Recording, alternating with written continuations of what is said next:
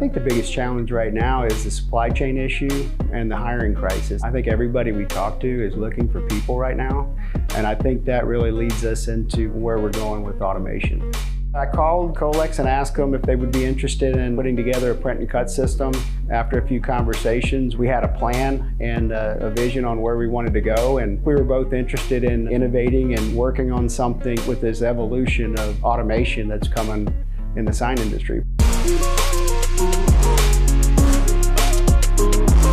Digitech has an unloader that we are able to unload onto a conveyor system. That conveyor system then transports the material over to the cutter, which accepts it and cuts it. It's very straightforward, very easy, hands off. You can choose to bypass it. There's all kinds of customization you can do to speed things up.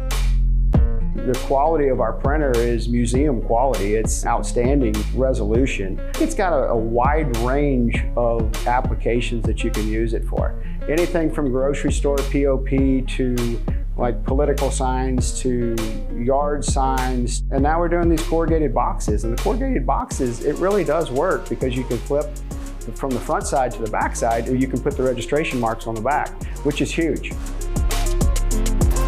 The nice thing about the Digitech print and cut system, paired up with the Colex, they're both very simple systems to learn on their own and operate very efficiently. The print and cut system makes it to where you don't have to physically take a sheet of material to the cutter. So you can load the printer, print front and back, and it will automatically send the printed image to the cutter with the QR code with the cut file already loaded onto the cutter.